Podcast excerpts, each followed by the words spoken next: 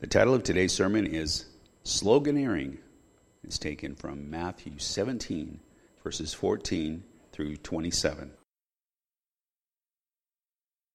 We're in the book of Matthew, chapter 17. I'd like to begin by asking God to be our teacher this morning, guiding and directing us. Would you bow with me in prayer? Father, we thank you so much for the opportunity to gather together with the people of God here at Lacey Chapel. We ask now, Lord, that you would speak to us through this ancient book. Bring it alive through the Holy Spirit. Work within our thinking, Lord, to comport us, to make us more like the Lord Jesus today. Bless us for having been here with your people in your house, we ask in Christ's name. Amen. Do you tire of all the slogans that bombard us daily in the media? You know, the pithy sayings in the commercials that try to deceive us into buying some product we really don't need or want. I'm quite sure that you know them, the jingles that go along with them. For example, I'm loving it. Finger looking good. Have a break today. Have a Kit Kat. Snap, crackle, pop. They're great. This one's for you. Just do it. A diamond is forever. It keeps going and going and going. For everything else, there's MasterCard. And of course, Make America Great Again. Does it irritate you when the church tries to sell Jesus to you with some pithy sayings plastered on t-shirts and mugs? You know, you've seen them. All I need is coffee and Jesus. Or, daughter of the king. Stressed, blessed, coffee, and obsessed. Jesus loves you, but I'm his favorite. God is good all the time. Jesus is the anchor of my soul. Be still and know. Know the author. Jesus is my rock, and that's how I roll. I could go on, but you know. You know the mother of all church slogans, WWJD. What would Jesus do? You can see behind me a slogan from a t-shirt from the text we look at this morning. Faith can move mountains. Is that really true? Or is that just a misquote of what Matthew actually meant? It's sad, but oftentimes people believe the misquotes from the Bible when they don't really know what God actually says. The most misquoted scripture of all is having to do with the pursuit of money. Many people quote it as, money is the root of all evil. But that's not really what the Bible says. It says the love of money, which is the root of all sorts of evil. If we interpret the scripture correctly, we will then gain a better understanding of it by its context. Let me set a scene for you. Matthew is a Jew. He was a Jewish tax collector. He was writing a Jewish book for Jewish people. He was writing as a Jew about a Jew. And the 12 disciples were Jews who were under the Jewish law of Moses. Jesus was a Jew. Matthew wrote about Jesus, who offered himself to be a Jewish Messiah. Now, as I hope that you will recall, Jesus took three fellow Jews, Peter, James, and John, to the top of Mount Hermon in Israel. When they were there, Jesus was transfigured.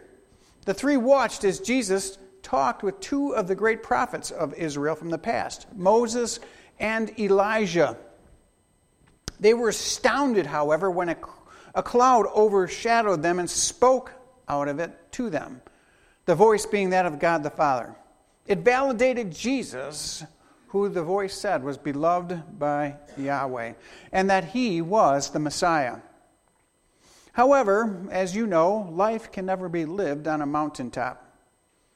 After a few moments of spiritual exaltation, it was time to descend from the mountaintop, the place of blessing, the place of God's presence, and enter into the valley of humiliation, the valley of human need.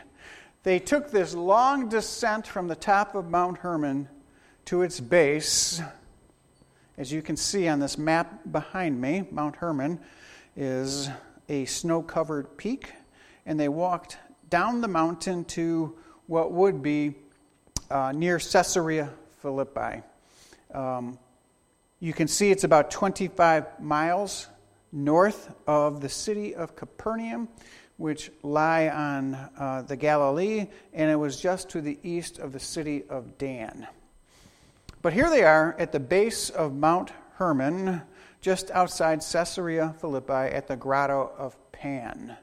Now on the second map, you can see a close-up view of Dan, Caesarea, and Paneas, which is the place that they descended to. It is also called, as I said, the Grotto of Pan. This is the place Jesus asked the disciples to identify his person. He said to them, "Who do you say that I am?" Isn't that the question Jesus is asking all of us? As you know, Peter correctly identified Jesus as the Christ, the Messiah, the Son of God. But as they spoke, Jesus told them that his mission at this point in time had changed. He was now on his way to Jerusalem to die. However, Peter was having no part of that, and he rebuked the Lord to his face. Now it's a week later, and Jesus is giving further instructions to his disciples about his person and his works. He begins by instructing them concerning the nature of faith. Please turn with me in your Bibles to chapter 17 of the book of Matthew. You can find this on page 976 of the Pew Bible. We begin with verse 14, where we left off last week. Now, over in Luke's account, he tells us that this is the next day, presumably the day after the transfiguration at the top of Mount Hermon. Jesus and the three disciples, the inner circle, have made their way down from the top of the mountain to find the other disciples, the other nine, embroiled in a dispute, and that's where we pick up at in verse 14. And we read, "When they came to the crowd, a man came up to Jesus, and he fell on his knees before him." The other accounts in the synoptics tell us that the crowd was disputing with the nine and with some scribes who were there. So the question was raised by this man who came to Jesus as to what was his nationality. As you'll recall, they are in pagan territory. They are at the Grotto of Pan, which was a place of worship of false gods, the god Pan. You know, if you follow the god Pan, everything just pans out in your life, right? So the question is raised, was this man that came to Jesus a Jew or a Gentile? Caesarea Philippi is in the center of Gentile territory, so we might or should conclude that he was a Gentile, but the text does not clarify this for us. Apparently, the man brought his young son looking to Jesus, but only found the nine disciples. They were down there waiting for Jesus to come back from the top of Mount Hermon. The man asked them for help. He asked the nine for help, saying his young son was sick, but the nine were unable to help the young boy. As they waited, a crowd formed around them, and the Jewish scribes showed up. They'd been following Jesus, and they began to interrogate the nine, and then they turned their focus on Jesus when he arrived. And in verse 15, we see this crowd with the scribes in it surrounding Jesus, and here comes this man with a sick son, and he falls before the Lord, and he says to him in verse 15, "Lord, have mercy on my son, for he is a lunatic." How many times have we said that about our kids? They're just nuts, Lord. They're crazy. But this is a real lunatic. He was out of his mind. "For he is very ill, for he often falls into the fire and often into the water." I'm reminded at this point of the Canaanite one whose daughter was also demon-possessed, as you recall, and also the Roman centurion. Both were Gentiles who came to Jesus exercising great faith. Here, a presumably, I believe, Gentile father kneels before the Lord and begs him for help for his young son. This man was totally at the end of his rope. Have you ever been there before? Did you go to Jesus? This man goes to Jesus. It's his last chance to help his son. And he pours out his heart to the Lord, pleading for his young boy. This boy had been afflicted with some kind of serious illness, which the father entitles as lunacy.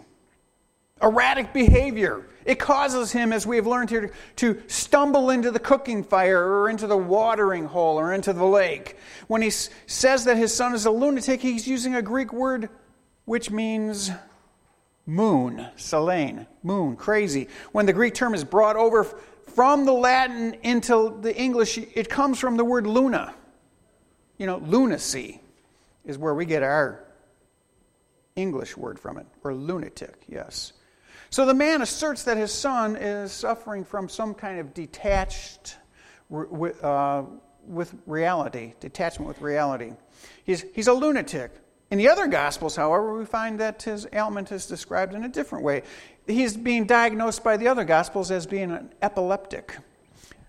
Luke even uses the Greek word, specific word for seizures in his account as he describes this. However, the word that is used here is a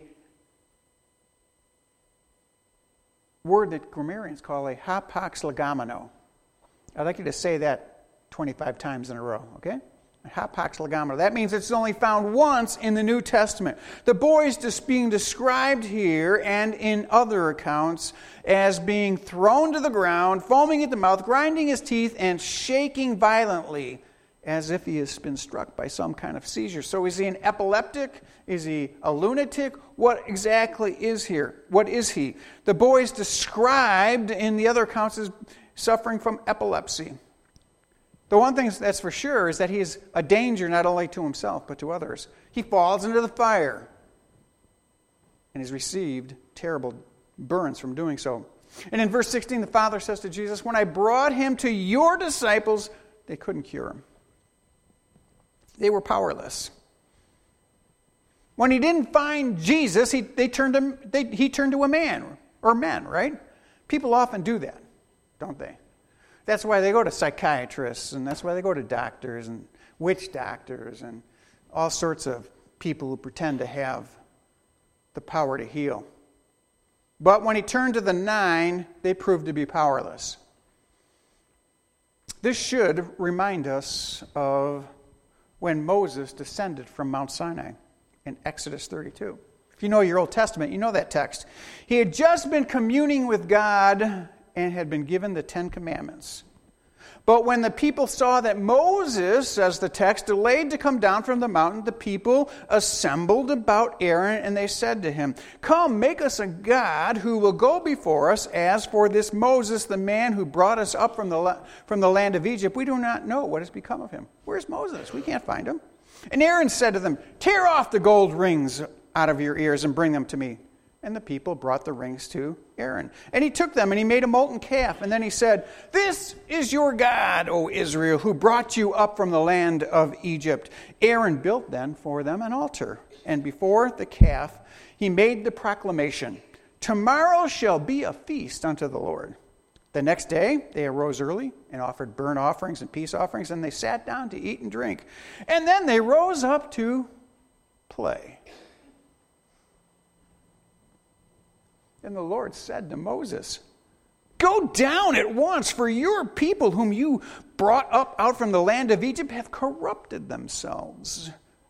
They have quickly turned away from that which I have commanded them. They have made for themselves a molten calf and have worshipped it, and they have sacrificed it unto it and said, 'This is your God, O Israel, who brought you up out of the land of Egypt.'" Then Moses said to Aaron, "What did this people do to you?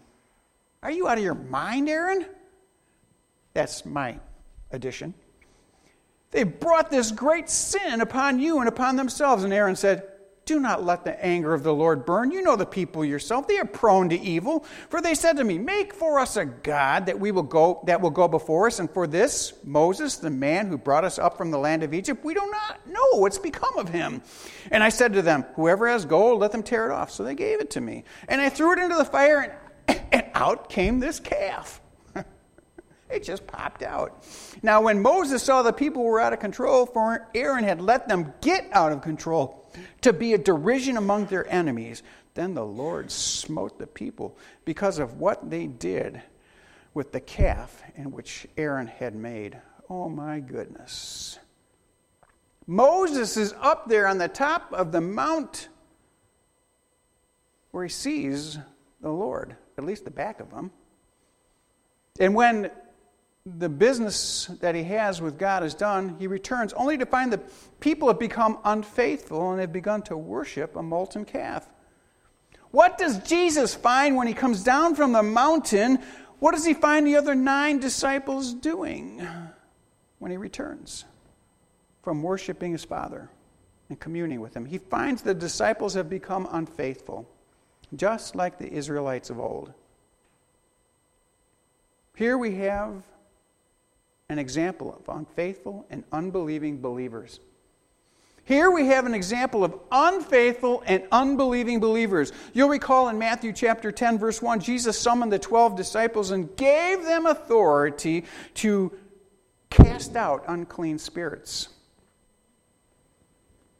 and to heal every kind of disease and every kind of sickness.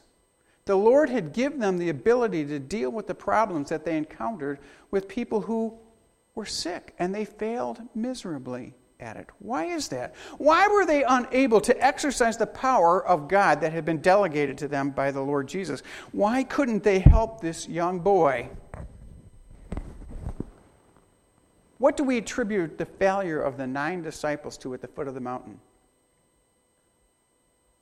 In verse 14, Jesus gives them an explanation for their failure. This is a stinging rebuke. He says to them, you unbelieving and perverted generation. How would you like it if I stood up here and said to you people that you were an unbelieving and perverted generation? That wouldn't go over so well, would it? How do you think this went over with the disciples? And then Jesus says, how long shall I be with you? How long shall I put up with you? Bring him here to me. Wow. A fantastic failure by the 9. Jesus compares them to the Israelites who had even rejected him by failing the test to trust in Christ in the crucible of trial. They, in essence, rejected him as the Messiah. They expressed the exact same attitude that characterized the generation of Israelites in the nation now. This same unbelief was being expressed by the 9. And just as the children of Israel stood at the foot of Mount Sinai and were powerless and faithless when their leader Moses descended with the 10 commandments, here the 9 were powerless when the Lord Jesus descended from the Mount of Transfiguration. Moses found obstinate Israelites, and Jesus finds powerless disciples. I just wonder, if Jesus returned today, will he find the church in the same straits as he found his 9 disciples? The church is busy rejecting Jesus, isn't it? We know a better way to do it, man's way, which could be described as unbelieving and perverted. The Greek word that's translated here as perverted is the word diastropho. It is written in a Greek passive perfect participle, which gives us the meaning of a crooked or misshapen generation. The implication is that they were corrupted and no longer were any use to the Lord. That is ironic, since the 12 had been sent by Jesus out to Israel to share his message. Before they left, Jesus empowered them with all sorts of spiritual power. They could even heal the sick. You know, the church is powerless today, is it not?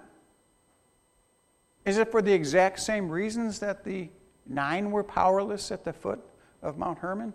Do we fail to depend on the Lord Jesus? Do we try to do it our own way instead of His way? Do we depend upon ourselves rather than the Lord?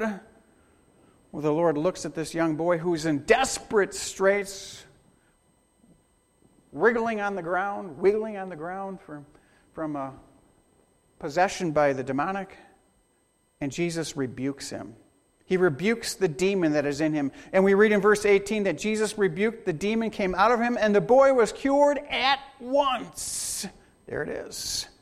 The real reason the boy was so self-destructive was that he was indwelled by a demon. He didn't have physical nor mental issues. He had been invaded by the demonic. As you know, the boy's father had hoped the disciples could have helped his son, but they were powerless to do so because they were faithless. The father thought the boy was struggling with epilepsy. We often do that, don't we? We want to point to a worldly reason for some issue in life rather than its real source, which is spiritual. We'll lay on to familiar causes to lay the blame of our spiritual causes at the foot of them. He's got epilepsy. No, he didn't. He'd been invaded by the demonic and taken over. It seems that the epileptic seizures are the results of an excessive, abnormal neurological activity in the cortex of the brain. That's what epilepsy is caused by. But this boy's problem was that he was possessed. And after Jesus expels the demons from him, the symptoms disappear completely.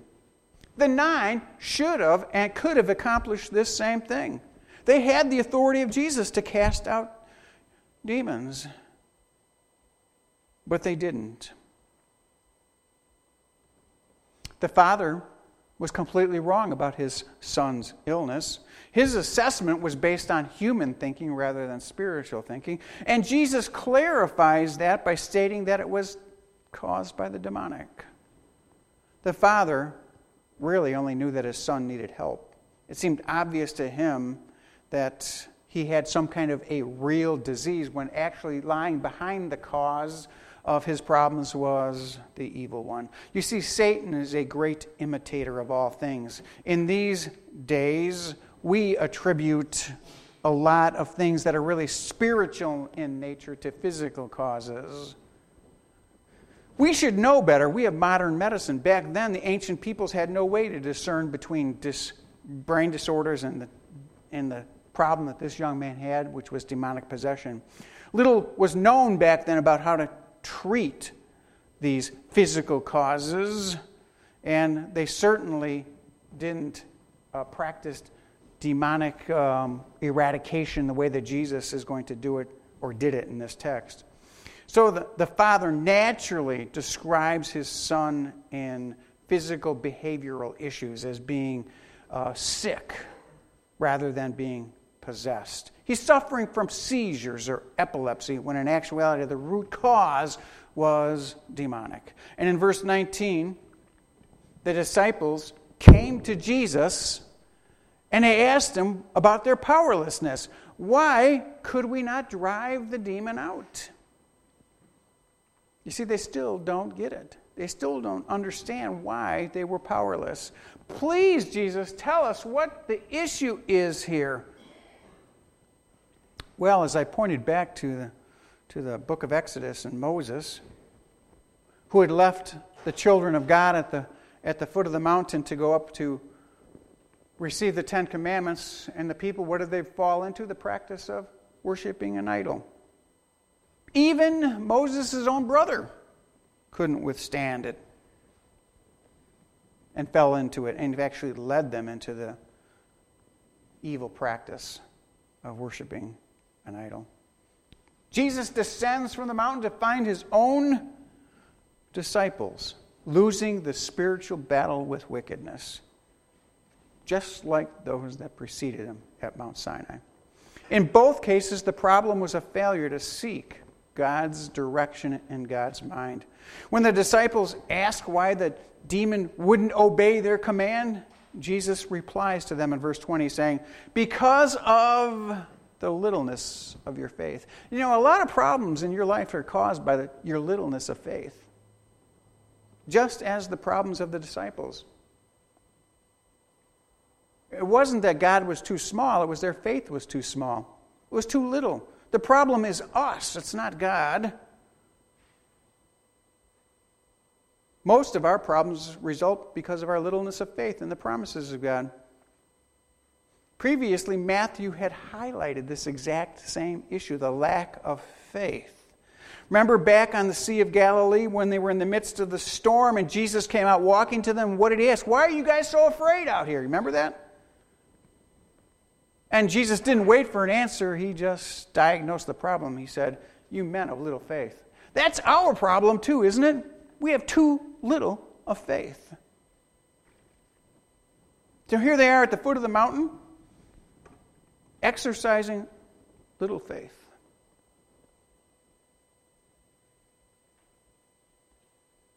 Do you remember when the multitudes needed the food to be fed?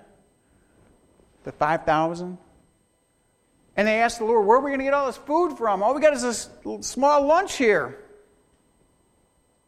And the Lord asked them, why do you discuss amongst yourself that you have no bread? And Jesus answered his own question, saying to them, you are men of little faith. This is the third time the 12 have questioned God's lack of provision to them, and the third time Jesus has answered them in saying that they were men of little faith. It seems to me that they were oftentimes overwhelmed by the circumstances of life. It overwhelmed their trust in Christ. Their faith became weak or little, as it's described most often in the biblical text. I believe the timing of this event is critical to their failure of faith. It appears when Jesus is present and the 12 have wavered, the 9 have wavered in their faith, I should say. Mark's chronicling of this same event pictures the father of the boy doubting and wavering in Jesus' ability, just like the 9. And Jesus responds to the father's plea, saying, all things are possible to him who believes. You know, it's possible for believers to not believe, to fail in their faith. But this man was without Christ. All things are possible to him who believes. The question is, do you believe? Do you really believe? And immediately the father responded to Jesus saying, I do believe, help my unbelief. What a conundrum. Here we have the faltering faith of the Gentile, father of the boy who is demon-possessed, being juxtaposed the failure of faith of the 9 who should have been able to cast out the demon that was bringing this boy to ruin. Jesus had given them the authority, you'll recall from the past, to do so. They were perfectly able to cast out the demon, and yet they couldn't. And they couldn't understand the reason why they were so powerless.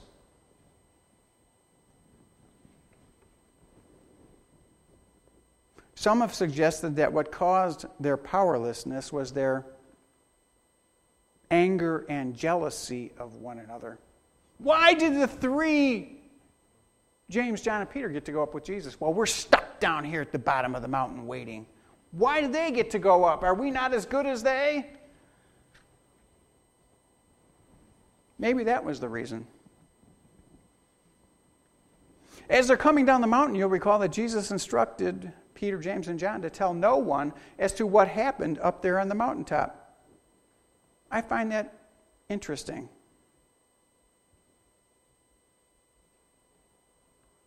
I'm reminded of some Old Testament prophets who were powerless because they forgot who they were. Maybe that's the problem. Do you remember Samson?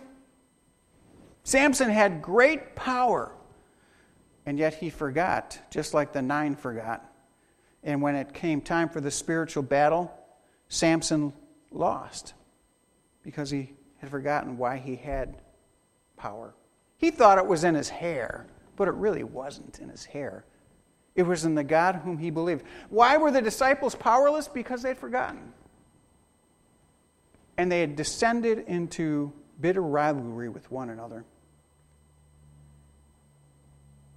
This stresses the importance of you and I staying spiritually healthy and not relying on the past, but staying spiritually alert. Jesus points out here the problem, really, and it's the problem with many of us today, isn't it? The littleness of our faith. He said to them, "Truly, truly, if you had had the faith the size of a mustard seed, you would be able to say to this mountain, 'Move from here to there,' and it would move, and nothing will be impossible to you." I've given you a mustard seed. It's attached to the bulletin that you have in your hand. It's pretty small, isn't it? If you just have a small amount of faith, you can move mountains. And Jesus is saying to his disciples, you guys don't even have that kind of faith. To move a mountain from here to there, you can do it if you have the faith and the proper object. You should go home now. Is this man bothering you? No. He's my friend.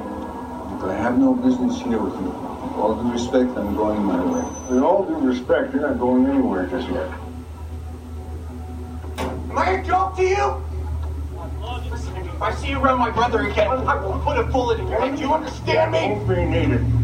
Mr. Buddha head here understands. You got 1 week to pack your crap and get your yellow hide out of here. Or you don't believe me? You stay and find out. Hey! Listen to me, you want to do something for Dad? Can you stop pounding around with this rap? Stupid priest filling your head with a bunch of fairy tales. What if I can?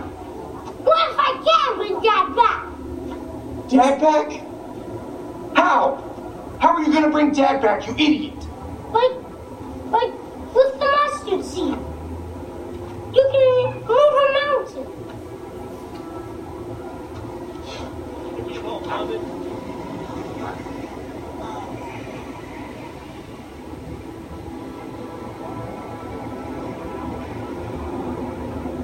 Fine.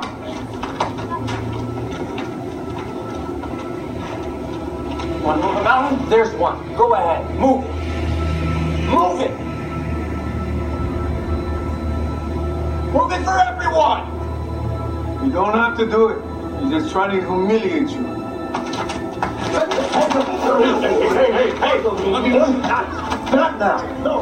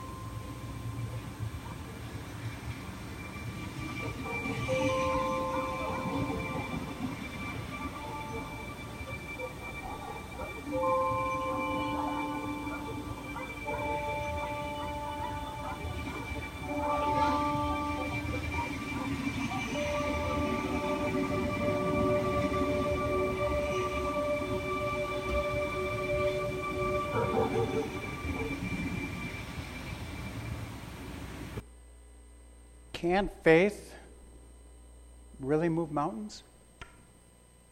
Lights, please. Thank you. Is our faith too small? Is it too erratic? Is our faith too dependent on sight? What is the object of our faith? Does Jesus have to be bodily present for the 9 to accomplish the task that was before them? Are we too eye-oriented? Or should we be more like the centurion and the Canaanite woman?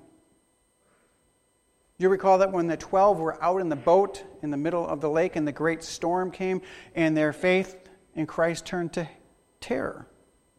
But as soon as Jesus appeared walking upon the water, Peter got out of the boat and walked to him. And then when he lost sight again and looked at the water, he fell into the deep.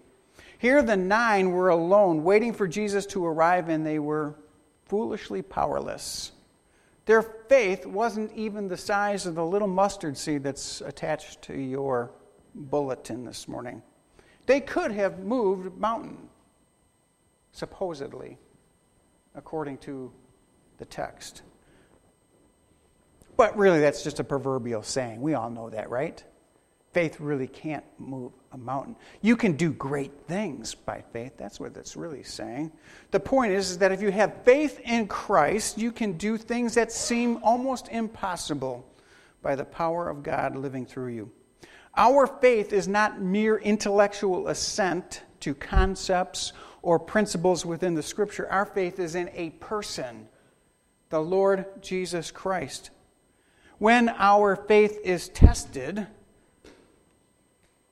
then the question is, will we rely upon the living God, the Lord Jesus, or will we falter and fail?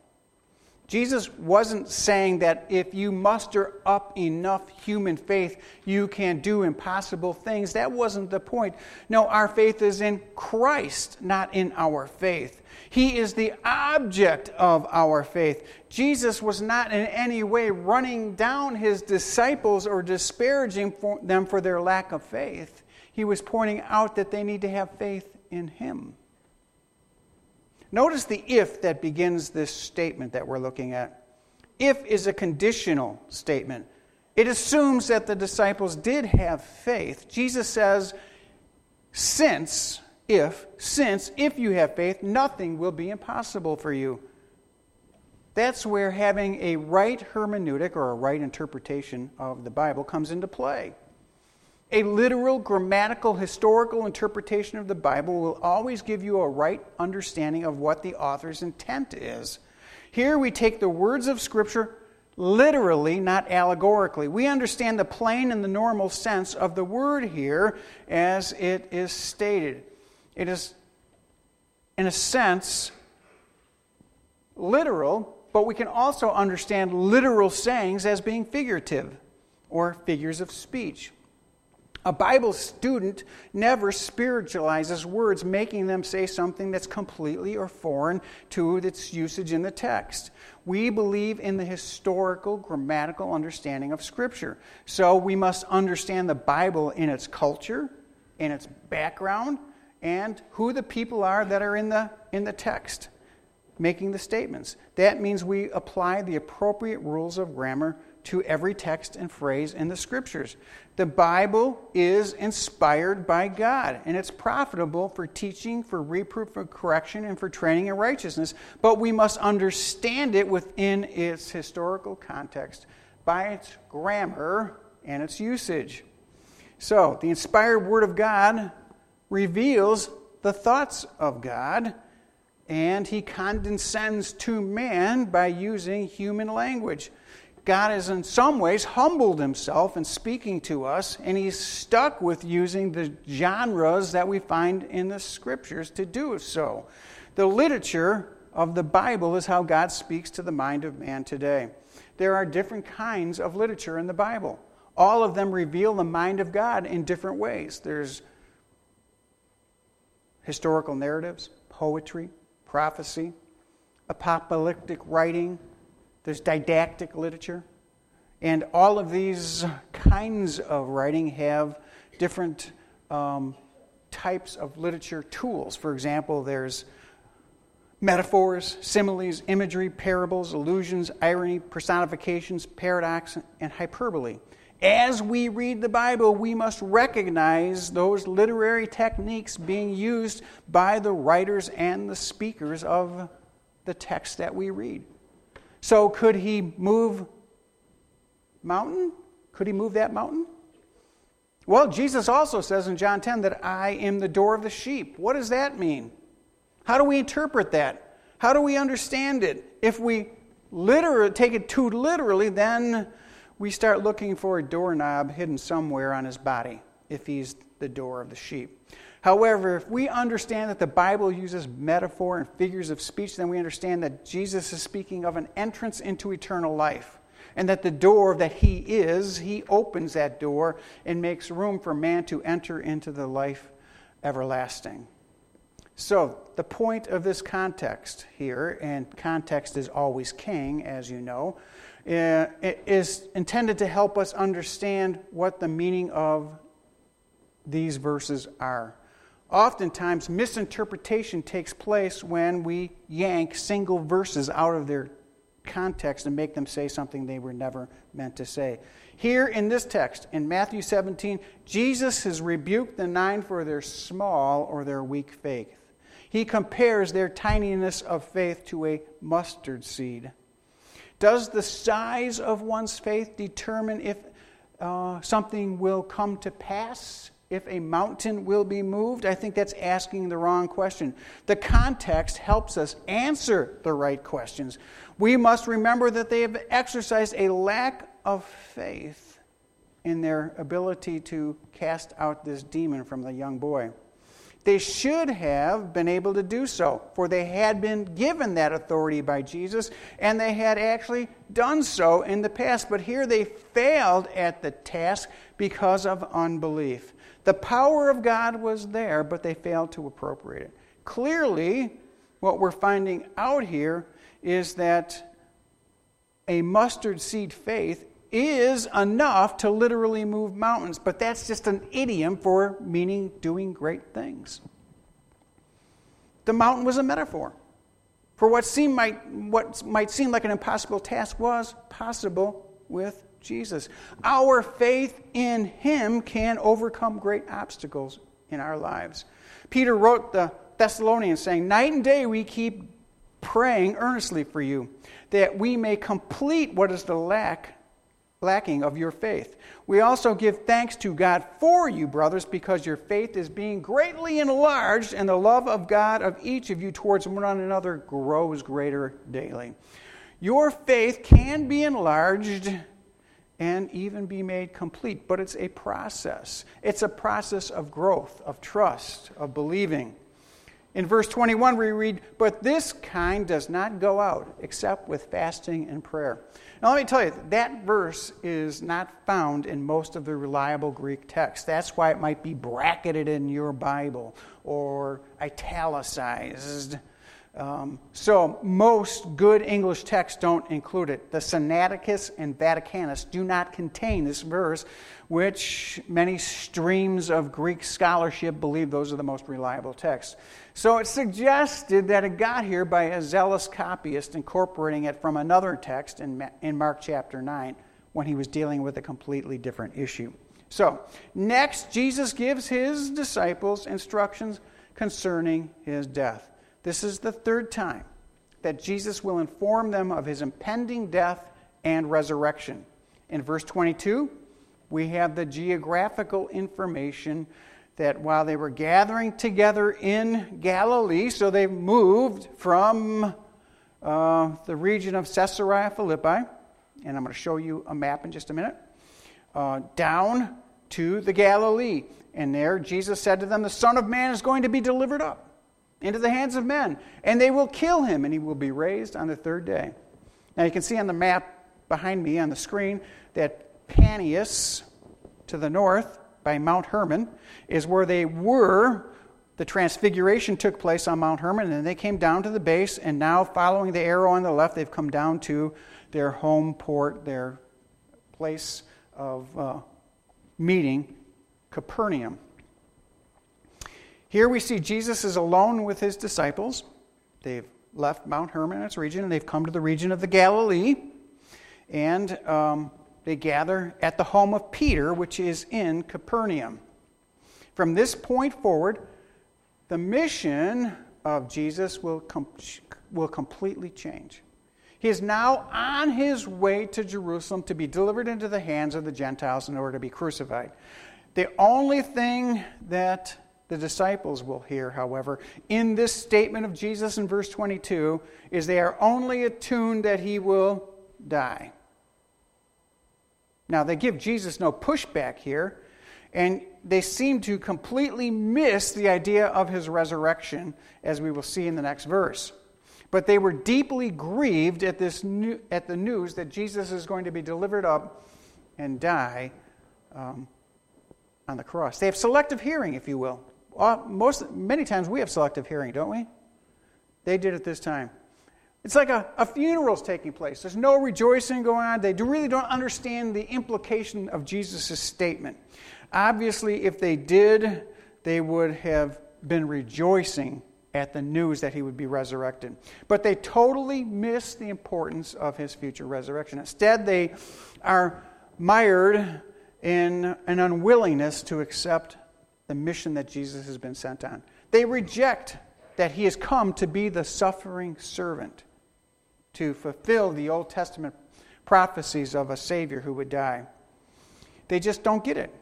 They don't even ask Jesus at this point in time for an explanation. So, Jesus just continues on, and we see that his disciples are given instructions concerning what they should do with the government in the days ahead. Let me remind you that this was penned by Matthew, who was a former tax collector for the government. He was a Jew, but he was also a tax collector, collecting taxes from Jewish people. He was a dupe, if you will, for the Roman government. He's the only gospel writer of the three synoptics to record what we're going to read now, beginning in verse 24. This is the relationship between Jesus and the government. In verse 24, he writes, "When they came to Capernaum, those who collected the two drachma tax came to Peter and said, 'Does your teacher not pay the two drachma tax? This is the last time that they will be in the region of the Galilee. This is the last time that they will enjoy relationship with one another, eating and drinking at Peter's house. As soon as they leave this place, they will no longer enjoy the intimacy that they had with the Savior. But that intimacy that they're enjoying right now is broken when there's a knock at the door. It's Peter's house, so he goes to the door, and he opens it, and to his surprise are several of Matthew's former co-workers standing there. They ask Peter a very pointed question. 'Will Jesus, your teacher, pay the temple tax as required by the law?'" So this is Jewish tax collectors, not Roman tax collectors. All males over the age of 20 were required to pay a temple tax of a half shekel.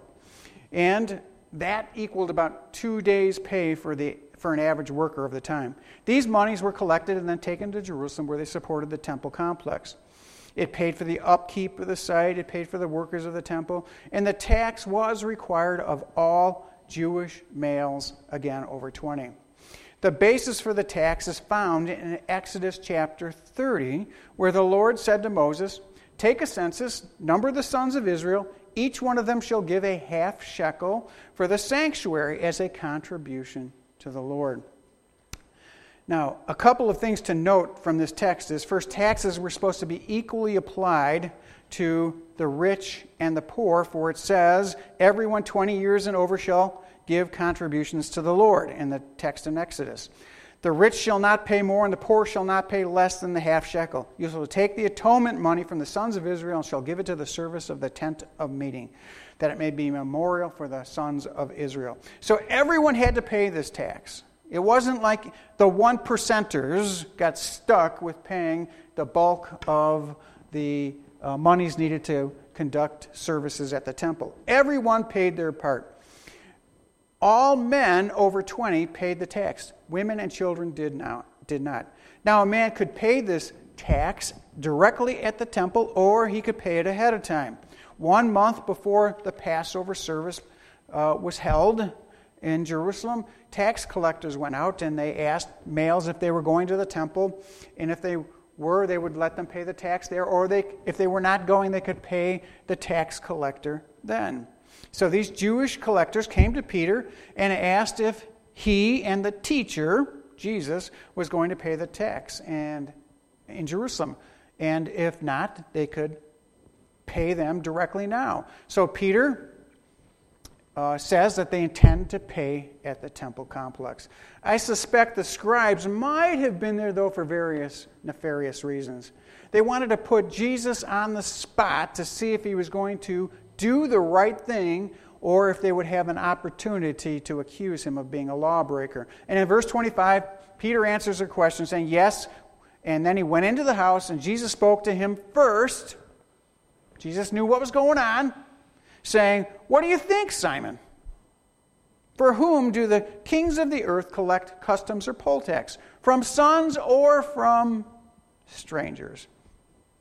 Peter assures the tax collectors that they're going to be paying their taxes. However, he's not sure where the money comes from. So when he goes in, he's about to ask the Lord about where we're going to get this money to pay the taxes, when the Lord chimes in and just asks him out of the blue, Simon, what do you think? And notice he calls him Simon, not Peter. He uses his natural name rather than his spiritual name. Simon in Hebrew, if you knew a little Hebrew, you might know that means listen or hear. Peter needs to listen and to hear what the Lord has to say. And truth is, many of us need to listen and hear. We're too busy talking rather than listening to what the Lord has to say to us. And Jesus asks him that dreaded question, what do you think, Peter? You never do that at a Bible study, if you're the leader. Because you never know what people are going to say, People think they're smarter than they actually are oftentimes. And you'll get some of the wildest answers you could ever think of. So Jesus asks Peter what he thinks. How could they pay this tax? How could they do what is right, or should they do what is right? Now, Jesus didn't really owe the tax money to the temple, as you know, because he was the owner of the temple. He was the God of the temple. It was his place where he and his Father were to be worshipped. The historical background of this tells us, however, that no king ever pays tax. His family does not pay tax. He doesn't pay tax to his own government. The people support him because he is the government. So no son was ever asked to pay the tax that is of his own father. So Jesus is using an analogy here in his answer when he explains this to Peter. He was part of the king's family. He was a son of the king. So Jesus asks Peter the question, from whom do the kings of the earth collect customs and poll tax? From their sons or from other people? Use the word strangers here, but it could be other people or those in the kingdom. So it's best to understand strangers here as rather as citizens or vassals of the king. The idea is that the citizenry pay for the taxes of the state. The sons of the king do not pay taxes.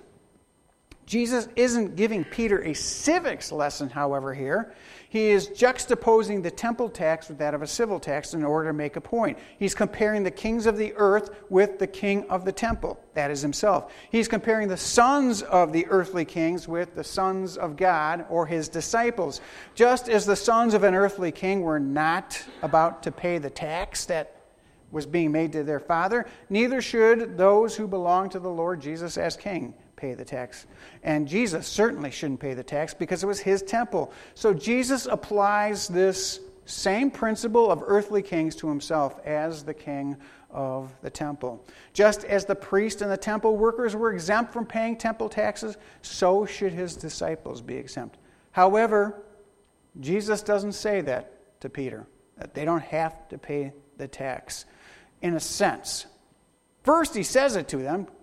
In verse 26, Jesus said to Peter, then the sons are exempt, right? He's making a point here. Jesus affirms that just like the sons of the king or don't pay taxes. The sons of the Lord shouldn't have to pay taxes. But he continues on in verse 27. In order not to offend others over non-essentials, that's the point that he's going to make here, so that we do not offend them, verse 27, go to the sea, throw in a hook, take the first fish that comes up, and when you open its mouth, you will find a shekel. Take that and give it to them for you and me. So they were going to be in compliance with the law, though there was no requirement for them to pay the tax because of who he was. They will do so in order not to make waves. Here we have the omniscient, omnipotent, sovereign God of the universe instructing his servant Peter to go to the waters of the Galilee, throw in a hook, and God will pay the tax for him sovereignly. God provided the coin. I've been fishing before. I never found any coins in any fish's mouth. Have you? I found plastic stuff, you know, from beer cans that were hooked together by the plastic. But I've never found any coins. So this was the God of the universe sovereignly telling Peter to go and is directing sovereignly a fish to meet their needs. This must have made a deep impression on Matthew. After all, he was a former tax collector. He alone records this event in all the synoptics. Well, what can we learn from this? First, we need to hear the instructions of the Lord. It's easy to believe we already know everything. I know beaucoup believers who think they know everything. And in the end, they don't. But they have closed minds. So it's hard to teach them. Secondly, we can become self-absorbed over our wants that we forget others. And that needs to be seriously challenged in our life. Wasn't that the problem of the 12? And specifically the 9 in this text? If we are to be effective in ministry for the Lord, we must remember that the ministry we do is the Lord's doing and not our own. We're really powerless, as was exampled by the 9 when they couldn't cast out the demon from the possessed boy. Our focus of our lives and our ministry should be on the Lord. He is the one who empowers us. We have serious examples of how not to live our lives in the nation of Israel first, then the disciples secondly, and finally the church today. We should heed these warnings of how not to live our lives for the Lord Jesus Christ. We can end up shipwrecked in our faith if we follow the examples of men rather than the examples of the Lord Jesus. We need to focus upon Christ and not upon Peter or the 9 or the 12 or anyone else. When we think that we are special, like the 9 began to think, that's when we get into trouble. They thought they could heal this guy totally on their own, and yet they found out they couldn't.